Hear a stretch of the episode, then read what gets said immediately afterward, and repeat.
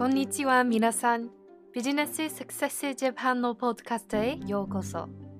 Hello everyone and welcome back to the Business Success Japan podcast. This is your host, Lydia Buckelman. My main goal here is to create an easily accessible resource for those who want to develop Japan-specific intercultural communication skills, especially in business. While I can't and won't promise to make you fluent in Japanese, I hope that you will walk away from each episode with a skill, piece of information, or shift in mindset that will help you be more effective in your interactions with Japanese business people. Today, I'm very excited to share with you the very first interview of this podcast. My guest for today is Kasia, who is going to share with us a little bit about her experiences working in Japan. She's also going to talk to us about one very unique but important aspect of Japanese business culture called Hōrensō. But before we get into it, let's quickly go over some Japanese phrases. The phrase we learned way back at the end of Season 1 was used when asking for something, such as when you're in a restaurant or a store. The structure is item o kudasai. O kudasai. Item o kudasai. So to ask for something, you can just put the item you want in front of the phrase. So, for example, the word juice in Japanese is juusu. So to ask for a juice, you can say juusu o kudasai. Today, we'll keep things simple and just go over the word for yes. Hai. Ha-i. Hai. A quick thing to know is that just because a Japanese person is saying yes, hai, or otherwise signaling that they agree with you, they may not actually be. It's often used to simply signal that the person is listening carefully to what you are saying. So try not to assume that the person you're talking to is agreeing with the content of what you're saying. All right, and now without any further ado, let's get into the interview with Kasia. All right, so today's guest I'm very excited to have on the show today, and her name is Kasia. She has been very involved in Japanese culture and business for a while now. So if you wouldn't mind introducing yourself to my audience. Yes, thank you. I'm humbled to be on this podcast. And if anything that I shared today is helpful for your audience, I would be very pleased. So my name is Kasia Lynch, and I have a company called Ikigai Connections. And this is actually my baby that I've been thinking about for probably 10, 15 years, and it's finally coming to fruition. I never thought it would end up as an online type business, but there you go. I started learning Japanese back in the early 90s in high school and went abroad to Japan during high school, college, and I even went there for graduate school as well on the Monbusho Scholarship or the MEXT Scholarship. And I stayed to work for a music promoting company there in Tokyo. And so eventually, total, it was about 8 years that I lived in Japan. After that, I took my travels to other countries. They included Poland and Italy. And in both of those countries, I used Japanese in all of my jobs. And then I came back home to Michigan and worked in the automotive industry for a bit, also using my Nihongo. And now here I am with my own company. And I've been using Japanese basically every single day. I love everything about it. And I'm happy to share any kind of information that you'd like me to share that you would find beneficial to your audience. All right. Well, thank you so much for being willing to come on today, especially with your wealth of information over the years. So why would you say that what you are doing specifically is important? It's obvious to me as somebody who is technically bilingual in Japanese and English, why it's important to connect people in the States to Japanese companies or companies that do business in Japan. But can you just kind of explain in your words why that's such an important niche to kind of be involved in? Yes, for two reasons. One of them is me personally, over the years, I've always looked for a job where I could use my Japanese language skills. And it was extremely difficult to find resources for doing that. Of course, there were some. I particularly wanted to use, Japanese in a company outside of Japan, and that was very difficult to find. And when I was doing the interviewing and the company outreach, they were just like, "Yeah, but you're not Japanese, so really, like, how do we know that you actually speak the language?" Blah blah blah. So that was my personal experience. And then when I worked in the automotive industry at a supplier, I was the manager of the executive admin department, and I had to find other people who spoke, who were just like me, who spoke Japanese. And I interviewed many, many college students who are still in college or about to graduate or had just graduated, as well as JET returnees, people who came back from the JET program. And I found so many people whose language skills were absolutely amazing, or if they weren't comfortable with their language skills, they were very well versed with Japanese business culture or, you know, even like the pop culture and the historical stuff and all that. So I found a lot of people whose passion was really all about Japan, but they just assumed it was an expensive hobby that, oh yeah, I'm double majoring or I'm minoring and it's just an expensive thing. I'm never going to use it, you know, outside of college. So I kept telling everybody, no, you're wrong. Come and interview for this company. And we hired a lot of people and they found they were actually very useful, not only to the company here in Michigan, but to our other sister companies and headquarters in Japan. So it started showing and proving that these people coming out of school or, you know, coming to their first job out of the JET program, they're very valuable and they can do so much for your company. So that's basically why I created Ikigai Connections, to kind of help bridge that gap and to prove. So I'm proving to the students of Japanese, hey, yes, your Japanese is important in a career. And then I'm going to the companies and saying, hey, do you know about this group of people out there who are obsessed with Japan and would love to work in a company using their skills? Let me connect the two of you. But what you really need there, what's missing is you need that connection, which I'm trying to do with my company, Ikigai Connections. And you also need training. Training is very important for both sides. So I'm also working on that currently and hope to have that those programs out in the next few months. So that's why I think it's important. Sounds like you have a lot going on right now. But in your experience, why do you think people were kind of suspicious of the idea of having an American who has the cultural understanding and Japanese language skills, when it's kind of just super expected that a Japanese person who's in this area would just be able to speak English, understand American culture?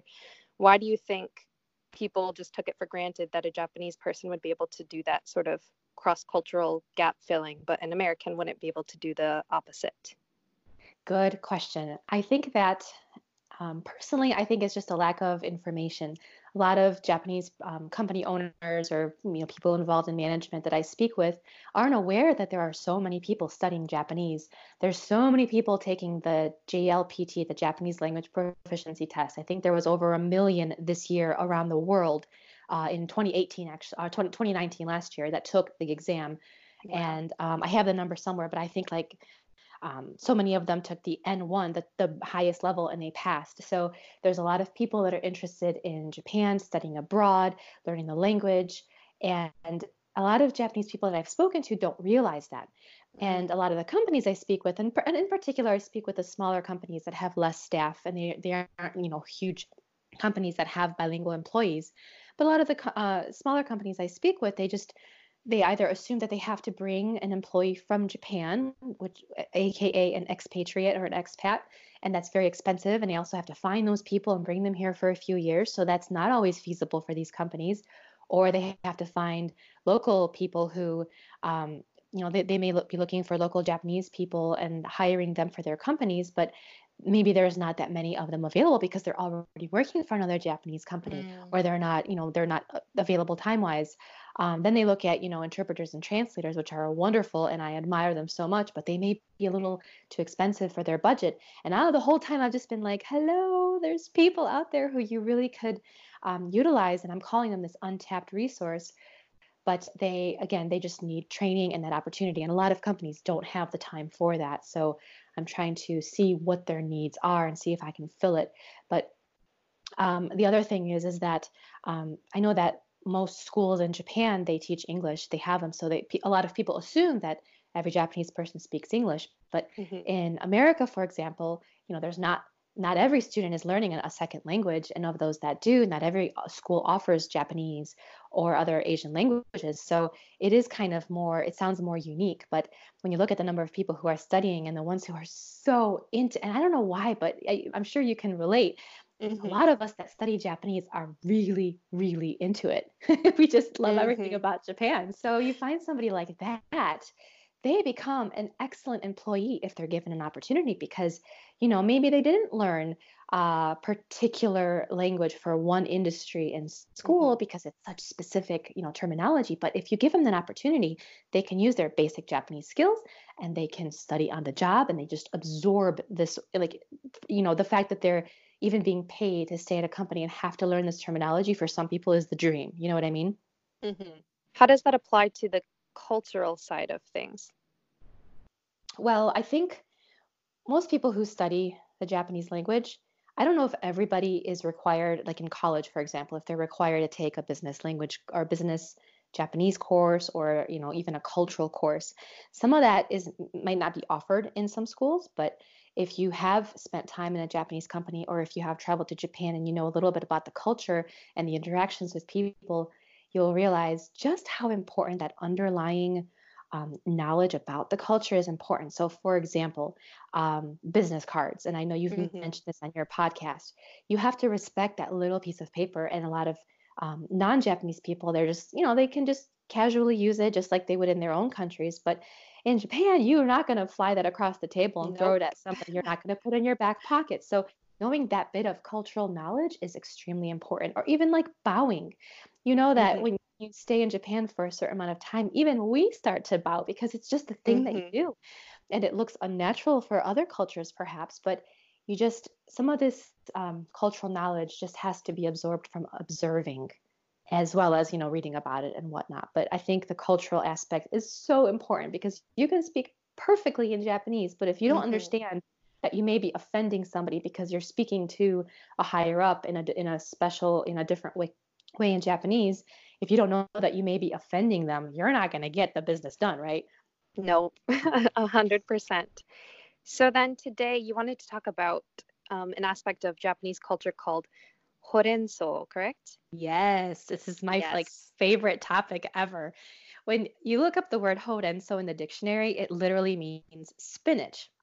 But the beauty of Japanese characters, those three characters that they're using, the ho, the ren, and the so, they come from three different Japanese words. So they just put them together in this like acronym. So it basically stands for Hōkoku, or report, Renraku, or communication, and Sodan, which is like consulting or discussing. And in my opinion, to summarize this, I believe that Hōrensō is basically just being communicative. So I really can go on in detail. I actually have written a blog post about this and I talk about this nonstop. So if anybody's interested, they could go to Ikigai Connections and search for Hōrensō. But basically, it's just a means of effective communication. And you know, it's, so for example, I'm going to give an example to start it off. Let's say I'm working for my boss. He brings me in on Monday and he says, "Oh, Kasia-san, can you please do A? Please do project A for me and give it to me by Friday." And so Monday goes along, Tuesday goes along, Wednesday, Thursday, Friday, everybody's busy, everybody's doing their own things. Obviously, I have different projects on my plate as well and different deadlines. My boss is busy with other things, etc. So the typical thing for most, the pre-Japan Kasia would have done is just, I would have worked on it and I would have made sure to give it to him by like 5 p.m. on Friday. And I would have probably, because I'm a procrastinator, I probably would have left it till Friday afternoon after lunch and got to working on it. And then I had to like go around and find people and get things done. So that's fine. That's just a little, But then my boss probably, so because if you switch sides, let's say I'm the boss now and my employees got this project and I told them that I would like that thing done by 5 p.m. on Friday. But I kind of wonder, my gosh, what if it slipped through the cracks? What if they forgot about it? Or gosh, you know, I really hope they understand the importance of that because I need that answer so I can do something else so I can send my next thing to my boss on Monday, things like that. So everybody's relying on each other's information.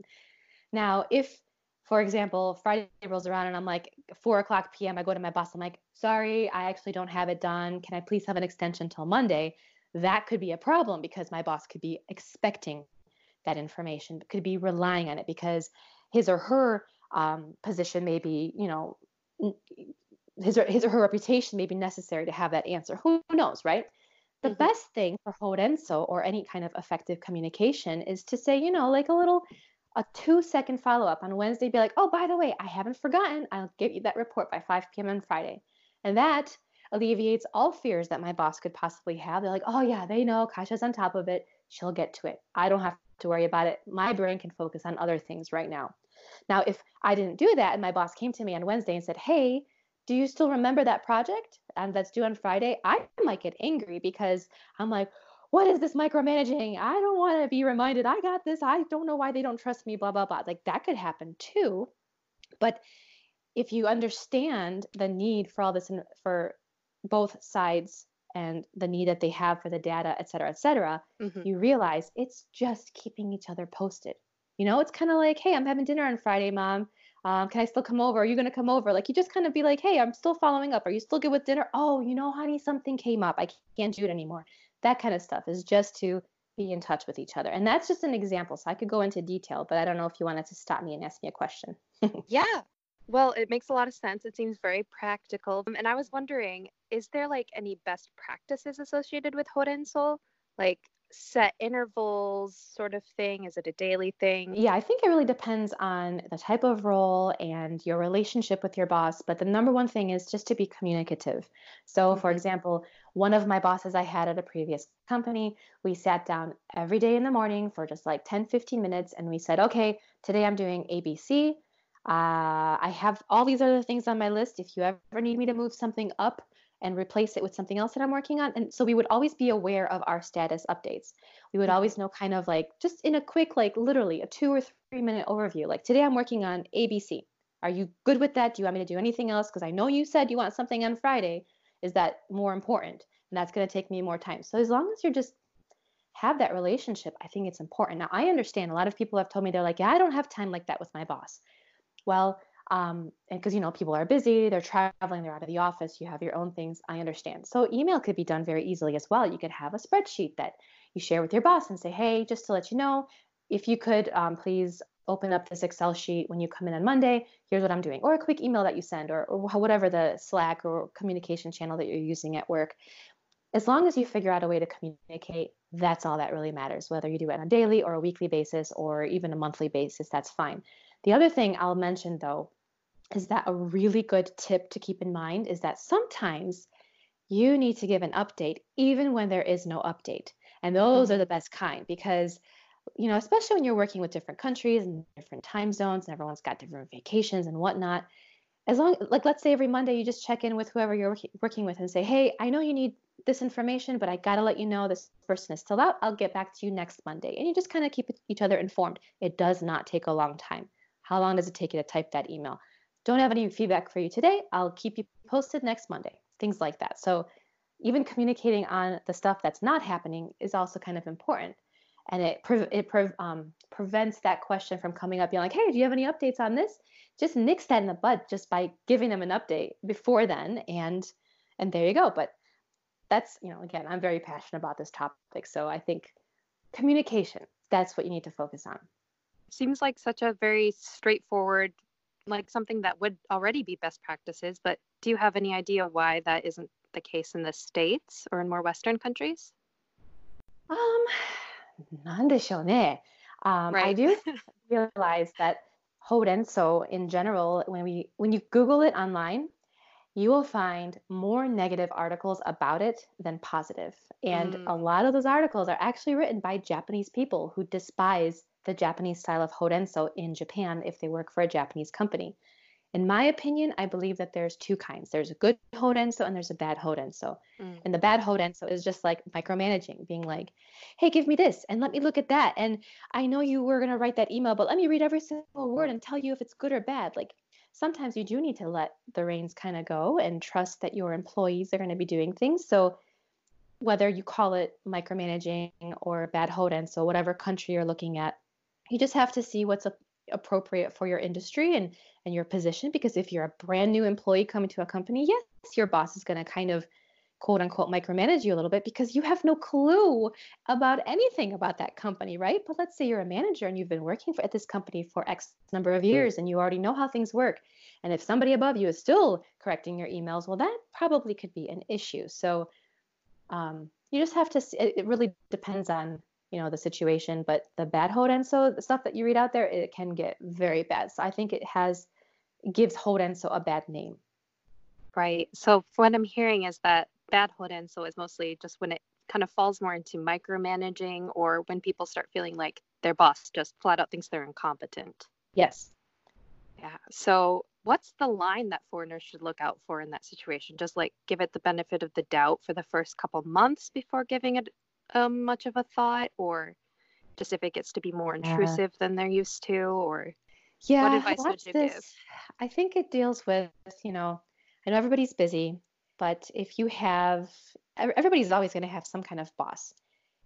Sit down for whether it's, you know, 15 minutes or 30 minutes, at least once at the beginning of your, let's say it's a new job, and you want to sit down to understand your, you know, your project, what you have to do, your responsibilities, and you can include in there. I would also like to clarify some things about communication. Would you like me to give you these updates? Would you like me to come to your office and give you updates? Some people prefer like coming in and shouting through the door and saying, hey, I got this for you on Wednesday. I'll be bringing it by. Like some people prefer that kind of informal communication just to kind of get to know who you're going to be working with. And if your immediate boss is, you know, very like you're maybe intimidated or afraid to speak with them, maybe start off with talking to HR if you have an HR department. But just to introduce yourself, like you have to open up that line of communication. And I understand that when somebody is hired into a new company, for example, there could be a lot of stuff going on. You may be going through training, your boss may not even be there for the first month, things like that. But just take it upon yourself, even though you're the newbie, even though you may have less authority than the people above you, just try to start a conversation to see what your expectations are. Because if you don't have any expectations laid out, that's going to make the rest of your job extremely difficult, not even talking about hōrensō. But, you know, like a quick status update. Ask your boss, hey, do you mind if I have like a quick 10-minute status update with you every Monday just to be sure I'm doing things correctly for you?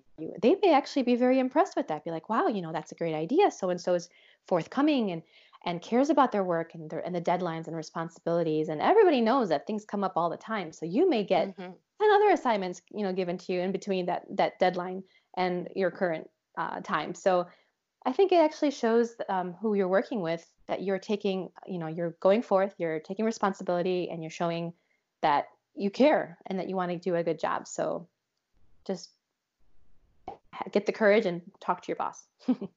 Just try your best to communicate as clearly as possible. And maybe if you're afraid, because it's not only a new company, it's a new culture within the new company, just try your best to start small and reach out where you can to try to feel out what the expectations are.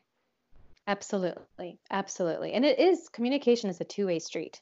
Mm-hmm. So just because your boss hasn't reached out to you, I mean, it could be a crazy huge company. Maybe they're not thinking about the new hire. But just because they're not reaching out to you doesn't mean that you can't reach out to somebody to confirm. So by sitting and waiting and expecting something, that's almost, I don't know. I don't even know if I could actually do that. I'd be sitting for like a week and being like, okay, I gotta talk to somebody because maybe they forgot about me, or maybe they, you know, the person who is handling me is unable to, and they have to find somebody else to kind of help guide me and whatnot. Don't just sit there. Like definitely go out and talk to somebody and find out, because you can make things happen even as a new employee. Yeah, for sure. Is there anything else about hōrensō specifically that foreigners should know about ahead of time? Just kind of the expectation that you will communicate with them and that they will reach out to you for status updates. Anything else apart from that that people should be aware of? Well, one thing that I think some of my followers run into is that they have, like, you could be working for a boss that is Japanese or your local country's people or anybody else. So let's say we're going to talk about us here in Michigan. We have either a person here from the U.S. or a person who came from Japan. So if they are our direct boss, and it really depends also on your structure and how far, you know, like, are they the CEO? Are they a manager? Or are they, you know, a leader of some sort? So you just kind of have to respect those relationships as well. And the more you study Japanese business culture, the more you'll understand how important that hierarchy is. I think some people may have the opportunity to speak in Japanese. So if you wanted to do some hōrensō in Japanese, I think that would just be phenomenal. Even if your Japanese isn't perfect, and even if you bust out with half Japanese and half English words, as long as you're trying, I think that would be extremely reassuring to the boss that you'd be working with. They might find that impressive that you're trying to use your Japanese on a daily basis. And when I talk to people about this, they're like, oh my gosh, I'd rather, you know, they just can't imagine speaking in not perfect Japanese. But the thing is that you won't get good until you use it. So might as well try it, show that you're putting in the effort. And I think it'll be very impressive. But Hōrensō, you can use that word when speaking to your Japanese boss, and they'll be like, oh, sugoi, like you want to do some Hōrensō with me? That's fantastic. They might actually be impressed that you know that part about Japanese business culture. And you don't have to necessarily, if you're speaking to your local Michigan boss, you don't have to say, hey, this is this thing called Hōrensō in Japan. They probably won't know anything about it. Just say, hey, you know, I just want to talk about having, you know, clear communication lines, and I want to be sure I'm doing what I need to for you and that you are aware of what I'm doing. So we just are, you know, on the same page. So you don't necessarily have to use the word Hōrensō when talking to your non-Japanese boss, because they may not know what it is. Right, for sure, 100%. And something I just wanted to go back to highlight a little bit was your Japanese does not have to be perfect as long as it's polite. So there's a bunch of different levels in Japanese. What you'll usually learn is mas, des, those types of forms. Those sentences are considered polite enough, especially for foreigners. But then there's another level called keigo, which you might learn set phrases in, but overall, especially if you're just starting out, don't worry about it. Just focus on getting the proper Japanese sentences down. Exactly. I love this topic. I always tell people, you don't have to be fluent. And besides, the definition of fluent really depends on many, many factors. And you can't say, like, I will never call myself fluent in Japanese because I wasn't born with the language. Actually, none of us really were born knowing any language, right? We all learned our native tongue slowly and surely. And so we can't expect to be fluent in any language, really. But fluency, I mean, gosh, what does that mean? I know professional interpreters living in Tokyo who don't really kanji because all they're doing is speaking and listening, and they're phenomenal. Their keigo honorifics is amazing, but they don't really know kanji. And if they would write you a letter or an email, it might be, you know, less kanji than you would expect of a professional interpreter. And then I know professional translators who are doing intense documents from, like, you know, either language, Japanese to English or English to Japanese, but they may not be able to speak it very well because that's just not their personality. They prefer to stay at home with, you know, looking into their online dictionary or whatever. So that's their thing. So maybe you would say that they're not fluent 100% in everything, but they've got, I mean, they're professionals. They've got something down. They've got certification. So we all just have to kind of calm down with that word fluent, because I used that in a job ad when I was looking for people to come work for that supplier I was telling you about. And because I used the word fluent, I had so many less applicants because they told me afterwards, well, I'm not fluent. And I'm like, you know what? I'm not either. So you have to clarify your proficiency. And so that's one thing. But the second of all, like, if you're trying to start out and you're learning Japanese and you're, you know, you made it into a company where maybe there's one person you can practice with, or maybe you're emailing with somebody in Japan, and just try. I mean, yeah, the easy way is to use English and everybody will understand that, it's fine. But if you put in that effort and maybe one sentence in every email you write in Japanese, you're going to keep improving. And then maybe that person is going to respond to you in Japanese, and you're going to see how they write an email, and you can learn from that sentence structure. Same with speaking. So just try a few words at a time. And I mean, Rome wasn't built in a day. You'll get there in many, many, many years from now, or if you really want to do intensive study, that's another thing. But do not worry about not being fluent. Oh my goodness. That's a terrible thing to think about. Don't worry. Right. If you go into it thinking about, oh, I'm just going to go quick, become fluent in Japanese in a year, no big deal. You're going to get discouraged really quickly. So it's definitely a lot more useful to just go in thinking, okay, I'm going to learn the language in the sense that I'm going to get tools that I can use for what I need to do. Yes. And if you do that, eventually, maybe you will become fluent, especially if you're one of those people who's obsessively studying on the side every single day, like some of us are guilty of at times. Yes. And there was one class, my first class that I took that was 100% in Japanese. It was in grad school. And I had a couple of months just to practice and learn my Japanese before I started my master's program. And I was like, holy crap, I'm going to have everything in Japanese. I can't do this. So I took a basic intro to economics course. And this is back in the day when we didn't really have like smartphones. So I carried my Japanese English dictionary, my English Japanese dictionary, and my kanji dictionary. So I'm sitting there. And I also had this little electronic dictionary, which was kind of, it's a little outdated now, but it did its, you know, stuff. So I'd be sitting there and I have no clue what the teacher was saying, but then they would bust out with Keizai. And I would pick up on that. Like, Keizai, I can look that up. And I look it up. And for the next 5 minutes, I studied the word Keizai. And I felt pretty good about it. And I stopped and I looked up and I listened to the next word I could pick up. And it was, you know, Chotatsu. And then I looked up Chotatsu and I worked on that word for a little bit. And eventually, 2.5 years later, I graduated. So it took a long time and it took one word at a time. But after a while, you realize that there is a connection here and it starts making sense. And then once you get the basic sentence structure going, you can throw in a bunch of words in the middle that you may not really know of. But if you know the structure of the sentence, you can make a good educated guess about it. So yeah, one word at a time. One word at a time, for sure. So moving away from that a little bit, what is the biggest misunderstanding that you see foreigners often have about Japanese culture?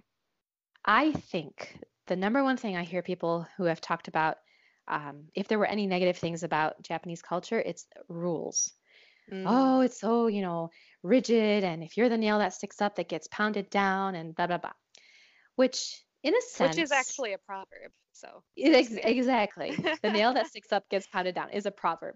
So in a sense, that kind of makes sense. And, you know, so if you're living in Tokyo, for example, and you've got a gajillion people living there and they're all using the subway and the train system, you have to have rules for, you know, walk on the left side or, you know, if you're waiting for the train, stay here. And if you're waiting for the second train, stay here. And you're like, whoa, this is crazy. This is way too rigid for me. But there's so much order with that. It becomes easy. And you can use the train system in a very simple way without like pushing and shoving, well, except for rush hour when they do that on purpose, but there's rules. And so culturally as well, there may be some rules that we as, for example, we as Americans maybe think that is a little bit strange. Like, why would you do that? Why aren't you talking when I'm, you know, we're all discussing what we're going to do after dinner and there's not really, you know, there's no consensus here and you're really quiet. So why aren't you talking? And like a strange, awkward situation for us because we're used to talking and throwing our opinions out on our sleeve. Right. Whereas perhaps over there depending on the group of people, because when I visited my friends in Osaka, maybe it was a little bit different, but I would have, you know, like I eventually started to understand this like idea of groupism and kind of just being respectful of other people's opinions. And I learned to appreciate that so much. So if you're thinking, oh, Japan is so rigid and this and this and this, let's talk, because there's always an understanding as to why that's happening. I mean, if you've got a gajillion people living in a tiny little countryside or a country, I think it's maybe 26 Japans fit into mainland US. So think about how many people there are, and they all have to kind of get along together. So there's reasons why there's certain rules, but when you understand those reasons, you get this aha moment and you realize, I get it. Okay. So that's one of the biggest misunderstandings. Yeah, that makes a lot of sense. So then what is the most important thing for somebody going to Japan for business to know ahead of time? Well, I always give a lot of tips, but one of them, I think, depends. Let's say you're going there for business. I would recommend talk to somebody who's either been there before or you already know at your Japanese company that you're visiting to ask them the top 3 things you need to know. So, for example, there might be a dress code, or you may get a uniform, like especially in manufacturing, you may get a jacket or a uniform when you get there that you may be expected to wear. Or, for example, your company may be located X number of, you know, whatever distance away from the major train station. So depending on where you stay, you may have to pay attention to what kind of shoes you wear if you're going to be walking all the time. So a lot of little things. But that's like mainly for business, I think. I would also specifically request, okay, so what's the meeting schedule like? And what do you expect me to contribute or bring? One of the biggest things is to be prepared for meetings, to come and be sure that you have the necessary information or the answers, because you're going to Japan for a reason. Figure out that reason and really dig into that reason. That's for business. And if you're going there for pleasure, I think, or if you even add pleasure to your business trip, I think it's a great idea to do a little bit of reading where you're going to be, figure out, what you'd like to see, what things are open and closed. Some like temples or shrines that they might have a dress code that you have to cover like some part of, I'm not sure, your shoulders or something. You got to figure that out. So, or maybe you, if you have certain dietary restrictions, look into that. But of all those things, I think I'll end my advice with one tidbit is, especially if you're meeting people, don't be on time, be early. Yes. And it's funny, and I think you mentioned this in one of your podcasts, but I have been to so many meetings in Japan where I've arrived exactly like on time at like 2:00 or even a minute before, and they had already started the meeting because the main people, like the top, board of directors or executives or whoever, have already been there, and they're just going to get started because everyone's got a busy day. They have to move on to other meetings. And one time I arrived even 5 minutes early, and they still had started those meetings. So I'm like, all right, going forward, I'm going to try to get to the meeting like at least 10 minutes early, especially, if I can't, if my previous schedule allows for that, just to always be on time.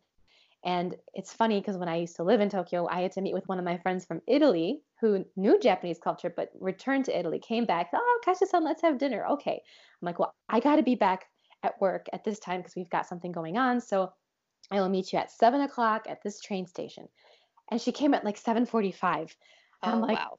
Oh my gosh, I have 15 minutes left. I've been waiting for you because we didn't really have cell phones and whatnot. So that's a problem because people plan around it and they make sure that they get their trains run on time to the minute. It's crazy. But then when I lived in Italy after that, I realized 45 minutes is nothing. That's normal, So it really depends on the culture. But please don't just be on time. Be a little bit early. And always account for, especially if you're in a new country and you don't know how to get places, if you have to meet somebody for lunch out somewhere at a cafe or something, please be sure you take you make sure you account for like getting lost or getting out of the wrong train exit or not being able to find the thing or missing your train. So just be sure you are on time. Yes, 100%. It's definitely important to be bare minimum on time in Japan. 5 minutes early is actually on time. Sorry. Yes. And then on top of that, which probably applies to any country that you go to that you're not familiar with, is just don't just be prepared, be probably over prepared with whatever you're going to do. Yeah. Exactly. It'll just make things easier. Absolutely. And even if you're not, let's say you over prepare and you get there and you realize you're not prepared, that's okay. People will still know that you tried. Just do your best to show, don't just show up. Don't just go there not knowing what you have to wear and who you're going to be meeting with. Oh, and bring enough business cards if you do go to Japan. Oh, yeah. Bring more than you think you need. Order more, like you'll be giving away those like candy. And yeah, business cards is definitely a big one. If you think you have enough, you don't. At least double whatever you have on hand. Yes. And leading off of that, is there something in particular that people tend to do that you think hurts their relationships with Japanese people? I know that everybody in Japan is different, but the overarching cultural background, is there anything that people do that tends to hurt relationships with Japanese people? Yes, I think one of the biggest, and I did this myself, is not listening, not paying attention to what the person is saying. Because I many, many times would be listening and just, I would say my thing, they'd be doing their rebuttal or what the next thing they had to say. And in my head, I was already planning the next thing I was going to say. And I completely missed the gist of what was told to me. And I'm talking whether you're having this conversation in Japanese or in English, it doesn't even matter. And I think this also applies to any culture, really. Like we just tend to not listen when people are talking. And if you actually try to listen to what they're saying, as well as what they're not saying, I think that could be very big. Like we all know, we hear about these, quiet meetings that you're having with your Japanese counterparts. You don't know what they're thinking and how does this even work? And, oh, but they're going to leave now because they're going to talk about this. And why can't we just have this brainstorming discussion here? I get it. There's a lot of frustration involved in that. But just if you are, and I won't get into this too much in this conversation, but if you're open to learning how the Japanese business way of doing things is, us being Americans with our American way of doing something, if we understand each other's way of doing things, we can absolutely make things happen. So keep in mind that, for example, If there is a big decision that has to be made, realize that your Japanese counterparts are probably talking about it, and they're having their meetings internally to discuss what kind of a decision are they going to make that's that they are all approve on, and they're going to come and tell you what their decision is to save face and to know that everybody who needs to be involved as a decision maker understands what's going into it and here's our decision. But if you on the American side bust out with, well, now that you've said that, we're going to do A, B, and C, they are going to go back and talk with their other decision makers because that's the respectful thing for them to do. And we can't get frustrated that they're going to leave without having a final decision. We have to realize that it does take time. And I've had so many experiences where I was like, I don't understand. Why is this taking so long? But then I've had those same experiences. The more this was in Japan as well as working for a Japanese company outside of Japan. That was when I realized, oh my goodness, you know what? By actually doing what they have to do, by going back and talking through all the decisions, it's kind of like a chess game. They're coming up with different options for what could happen if you do A or B or C. It actually, at the end of the day, it kind of saves time instead of going back and forth and talking nonstop about stuff. So I know I kind of went off on a tangent there. I could really go into more detail, but basically listen and see what is or is not being said.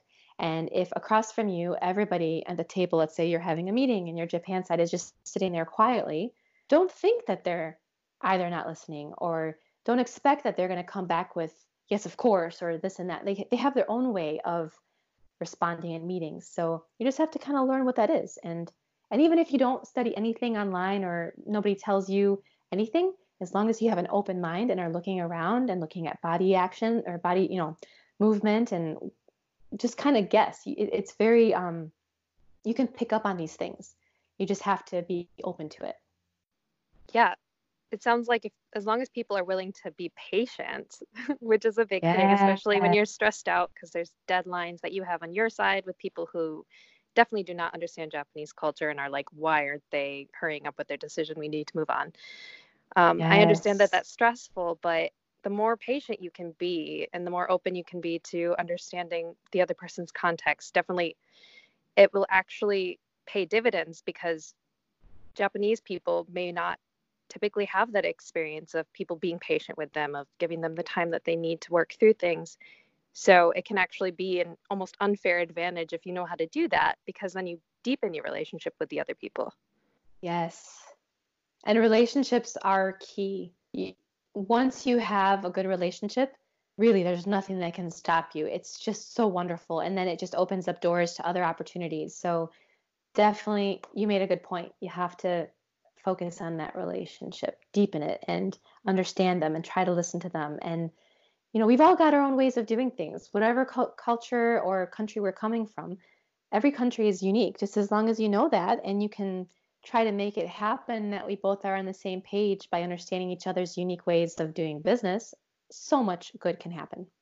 Yeah, definitely. A framework I use just for my own sanity in this area is just kind of, in a lot of areas, think about your interactions with Japanese people as an investment rather than like in an American context. We kind of like the quick turnaround, quick results. Just take a minute, be a little bit more patient, be a little slower, and you'll see things pay dividends later on, the more patient you are with investing in it early on. Absolutely. I agree. So can you give me an example of a time that you had an intercultural communication breakdown? Oh my goodness, yes. In Japan? Yes. There was one time, and I often use this example because to me at the time, it was just preposterous. It was ridiculous. But we were working on a contract with a company in New York, and we were in Tokyo. And it was becoming extremely important. And this is kind of when we're also sending these revised contracts over fax. So this was a while ago. And we're going back and forth. For everybody, they do still use fax machines, just so you are aware and you're not surprised. You will still encounter fax machines. Sorry. Yeah, absolutely. If you're working with someone in New York, we would work on our updates and then we'd send them that night and then they would get them in their morning. We'd go to sleep. We'd come back in the morning. Their responses are back. So it just kind of goes back and forth and we'd always expect things to be done within a week to 2 weeks and finally have a good contract. Well, this particular one was extremely important. We had to get it done right. and we had no time to dilly-dally back and forth. So what we did was, it was me, the chairman, the president, the accountant, and I can't remember, maybe one or two other people. We all sat in that room until 2 a.m. We went back and forth. Wow. And I had to be there because I was helping. They were speaking in Japanese and I couldn't understand most of it, but then I had to write it in proper English to make it be known. So that's why I was needed to be there. And I couldn't believe it. I'm like, this is ridiculous. Our brains are not working anymore. We're tired. We should just go home, sleep on it, come back. We can send what we have to them. They can figure it out. But what happened was, it was absolutely like a game of chess. We were sitting there and we said, okay, for this section, if we say A, they're going to say B. If we say C, they're going to say D. And we went through every scenario, and it was, to me, excruciating. But 2 a.m., go home, come back in the next day. Guess what? Signed and approved. All of that work that we put into during that night for something very important, and we brought all the top, brains together. Everybody went through the potential options. We had that done in like 6 days. On average, 6 days shorter than what it would normally would have taken. And that was like a momentous moment for me, because I'm like, wow, there's a different way of doing things. And we all got together. It was a huge display of teamwork and being respectful, even if you're tired and it's 2 a.m. and you have to get this thing done. It was just, to me, it was phenomenal. After that, that was the turning point for me and looking at Japanese business cultures in a completely different manner. And it sounds a little bit like, instead of having this quick decision and then fixing it as you go along, you just really hash out things ahead of time so that you can proceed more smoothly later on. Absolutely. Yes. Yes. Right. So just do what you can to accommodate the other person's working style, and you'll start to see how it's not that one way or the other is wrong. It's not that one way or the other is better. They're just different. It's just different ways of doing things that end up with the same result. In some contexts, one type of way of going about things might be better, but they aren't inherently better or worse than the other. They're just different.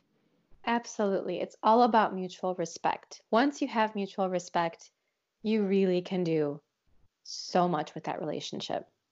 So is there anything that you would like to let my audience know before we sign off for today? I just want to say that if anybody is going to Japan for the first time, or if you're starting to communicate with Japanese people for the first time in a business setting, maybe you'll have a lot of questions, but you can listen to great podcasts like Lydia's, or you can look online. There's so many articles out there to help you understand, and just take it one step at a time and just be open-minded. There really is so much about another culture, especially, obviously, for me, I'm biased towards Japan and Poland because I'm of Polish descent. But just every country is different, and that is the beautiful thing. So just try and learn. And I know it's going to be frustrating. I hear a lot of frustrating stories.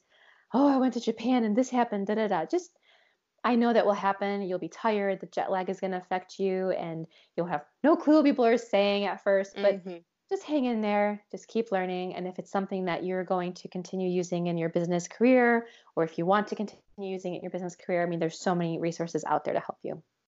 And another great resource you can go to is ikigaiconnections.com. I'll put that in the notes as well.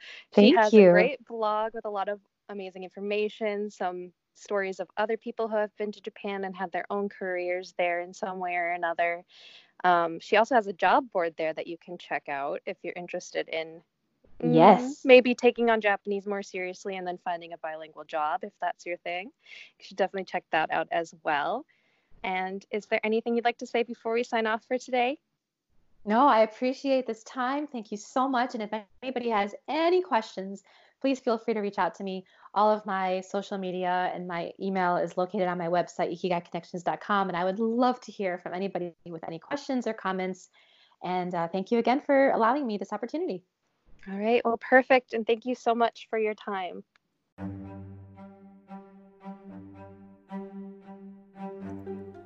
All right. I hope that you learned a lot from Kasia in today's interview.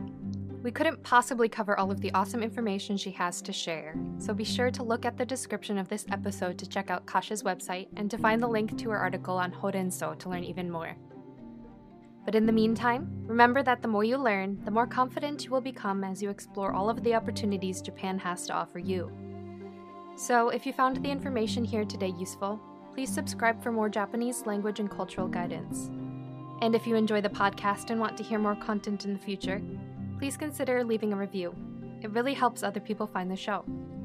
And of course, if you have any questions, comments, or suggestions for future episodes or interview topics, please email me at businesssuccessjapan@gmail.com.